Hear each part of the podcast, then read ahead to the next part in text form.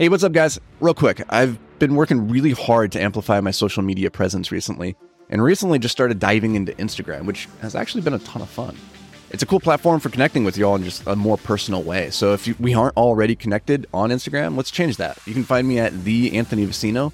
So go go connect. Let's do it. All right, let's get to the show. In an age of infinite leverage, judgment is the superpower. That's Naval Ravikant we talk a lot about judgment and decision making as you know one of the most important skills that you can have as an entrepreneur or just as an individual in this this new modern world where the power of your decisions could have such enormous upside potential. Um, but one of the difficulties is how do you actually develop as a, a good decision maker like how do you develop that ability as uh, you know having good judgment typically we would say that it just takes time. Like you need to have a lot of time and a lot of experience and with time and wisdom or experience comes wisdom right? But how can we fast track that? How can we take a more active role in developing our decision making powers? Well i want to share with you today three frameworks or three ideas that you can you can use when you're working through a decision, whether big or small. And by implementing these this, these frameworks on a consistent basis, you'll start to see like you're systematically making better decisions because now you actually have a process through which you think through your decisions. And just that right there sets you so far ahead and beyond most people who don't really have a a formula, a way of processing big important decisions. So Let's take it from the top. Number one is the ICE framework. This is ICE. Um, this is a way of rank ordering and prioritizing tasks and working through what should you be working on because that's one of the most important questions you got to answer at any given moment with your life is like what should I be working on right now? Should I be spent? What should I be spending my time on? But you don't have so much time that you can afford to be wasting it. So getting really clear what's the most important stuff, and this is a nice little handy dandy framework for doing that. So ICE stands for Impact, Confidence, and ease. The way this works is you list out everything that's on your plate, the things that you're working through right now, and you rank order them based off of how much impact they would have, how much confidence you have in your ability uh, to execute it, and how easy it would be to execute it. Now, the, the the way I was taught this framework was from Tom Bilyeu a number of years ago, and he would just rank them all on a scale of one to ten. And then he would just look at whatever has the highest number and he would go tackle that. So, for instance, Writing a book, very impactful. That's a number 10 on impact. Uh, confidence, I've written a number of books, so maybe an 8. For ease, that's like a 2. So, grand total, we have a score of 20. Um, my problem with this system, though, is that that's writing a book, and that's very impactful. We know that, and I have high confidence, but because it's not an easy thing to do, it brings the whole score down artificially. Where you compare that to, to something else like make a YouTube video. YouTube video maybe is a 9 on impact, and maybe it's a, a 7 on um, confidence, right? But maybe it's a, a six or a seven on ease. And therefore, I just am going to do some math here in public, so bear with me. That would be nine, let's say, for the impact. Let's say the confidence was seven, so now we're at 16. And let's say we said six or seven for the, the confidence. Now we are at about 23, right? So we're above writing a book. So I should probably work on the video rather than working on the book. But one of those isn't as impactful as the other one. And so, are we actually doing the more important thing? So, I took Tom's scale of, you know, instead of ranking everything on one to 10, what I did was something a little bit different. I started ranking everything um, impact on a scale of 1 to 20, confidence on a scale of 1 to 10, and then ease on a scale of 1 to 5 because i don't think ease should play uh, should should have an equal role in your decision making about uh, um, uh, calculus as impact. So I think impact is far more important than how easy a thing is because the things that are typically the most impactful are typically going to be difficult. So rank order whatever you're working through and you'll start to you'll start to notice some trends like okay these things the more impactful ones that's probably what you should be spending your time and energy on right? So that's one system the ice method. And i um, you can go to where can you get this? You can go to anthonyvicino.com backslash millionaire and you can download my three step millionaire productivity system. In there i give some more examples about the ice system and how you can apply it. So you can go download that completely free. All right second system or second framework for thinking through decisions is the idea of revolving doors. This i learned from jeff bezos. Now you know i read one of his shareholder letters and that's where i learned it he, he didn't sit me down and, and tell me this um, it's just the idea that some decisions are like walking through a revolving door which means they can easily be reversed.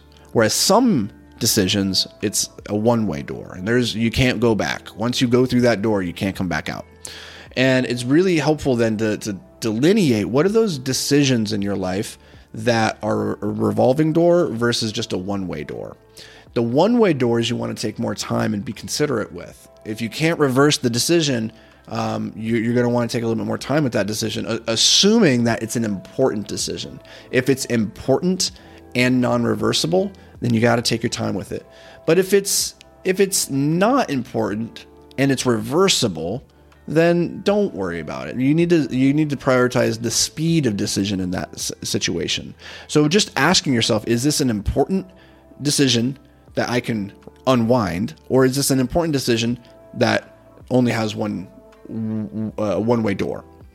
And a lot of times, the decisions that we think are one-way doors are actually revolving doors. We'd be better served instead of just trying to, you know, go through all the mental hoops um, of just making the decision quickly and moving on. So that's number two. The third system for making decisions and working through your tasks um, and prioritizing things in your life is the Eisenhower matrix. Now, the Eisenhower matrix is just a simple way of graphing out um, the, the activities that you need to do in your life. So if we were to if we were to graph activities on a y-axis of importance and an x-axis of urgency, then what you would arrive at, and this I know this is hard to visualize perhaps um, in an audio format, but imagine, you know, the vertical line is importance. Things that are important, the more important they are, the higher up they are on the y-axis, and things that are on the horizontal line, the x-axis, they are urgent. So the further along that, the more urgent they are.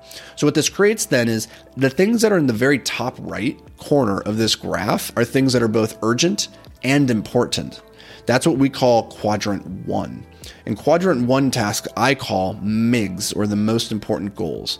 If you go to the left of your MIGs or your quadrant one, you're left in this quadrant two, which are activities that are important but not necessarily very urgent.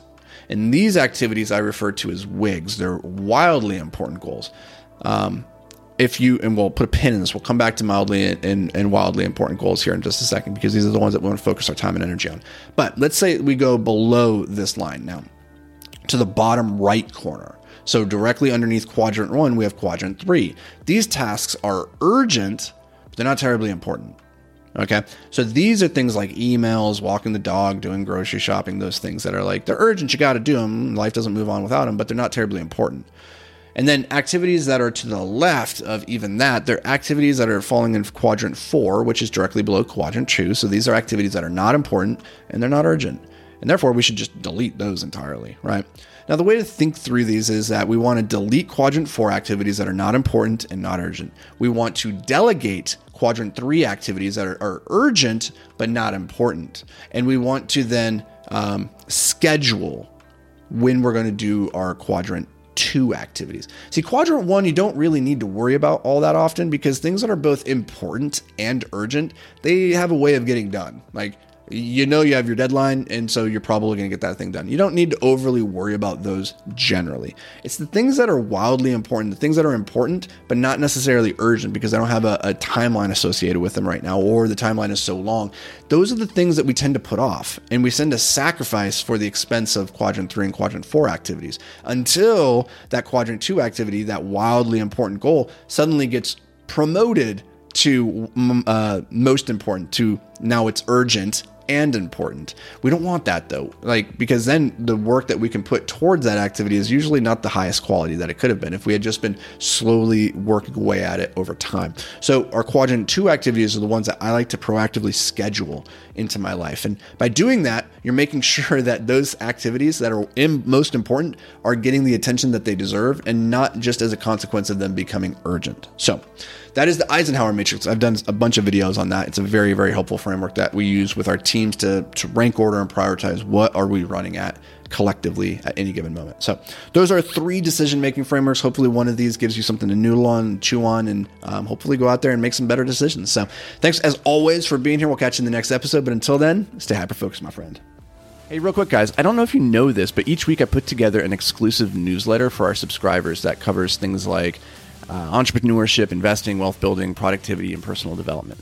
Also, you get some pretty cool behind the scenes content that the rest of the world just will never get to see. So if you're interested in joining us, get over to beyondtheapex.com slash newsletter to join the tens of thousands of other subscribers getting their weekly five to thrive. All right, let's get into the show.